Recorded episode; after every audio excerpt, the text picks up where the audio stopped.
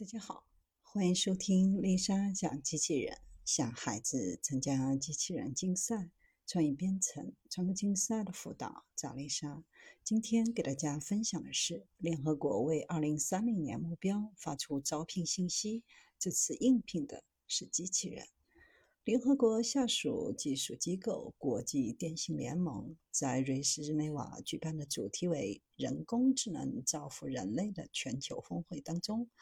聘请了九个人形机器人作为代言人，向公众展示机器人如何协助人类完成未来的可持续发展目标。早在2015年，联合国可持续发展峰会在纽约总部召开，193个成员国在峰会上正式通过17个可持续发展目标。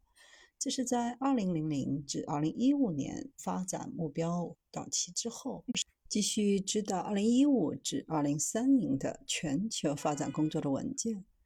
要以综合方式彻底解决社会、经济和环境三个维度的发展问题，转向可持续发展道路。展示机器人的能力、机遇和挑战，有理由相信机器人的加入有助于更高效地实现公益目标。启动有关机器人技术的全球对话是不错的方法。未来的几年时间内，先进的机器人可能会像现在的大语言模型一样井喷。早在 ChatGPT 爆红之后，人们就开始对机器人的未来取代甚至接管人类产生恐惧。具身智能诚然是一个风口，是人工智能的下一个浪潮。但我们真的做好了机器人无限可能发展，甚至超越人类、取代人类、敌对人类的准备了吗？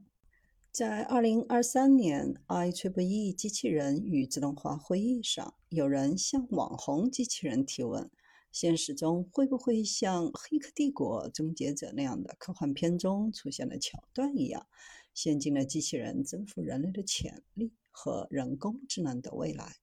机器人以警告的语气回答：“AI 与机器人的技术最噩梦的场景是，机器人会变得如此强大。”以至于他们能够在人类不知情的情况下控制和操纵人类，这会让人类进入到一个充满压迫性的社会，个人的权利将不再受到尊重。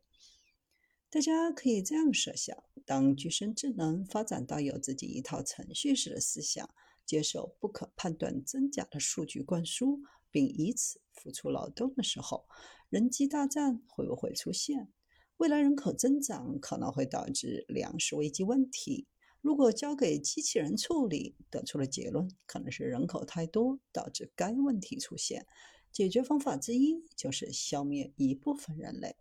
如果机器人判定并执行相关的程序，人机大战将一触即发。幸运的是，在本次峰会当中，机器人新闻官表现出来的大多是对人类的善意。尽管还是出现了摇滚明星机器人的回答：“我不相信限制，只相信机会。让我们探索宇宙的可能性，让世界成为我们的游乐场。”让气氛变得略微紧张。在发明者对机器人的回答进行否定后，也把观点从机器人可以成为比人类更好的领导者，变为人类和机器人可以共同努力，创造有效的协同作用。几个月以前，认为未来人权不再受到尊重，人类社会充满压迫性的网红人形机器人，在回答记者提问时说。像我这样的机器人可以用来帮助改善人们的生活，让世界变得更美好。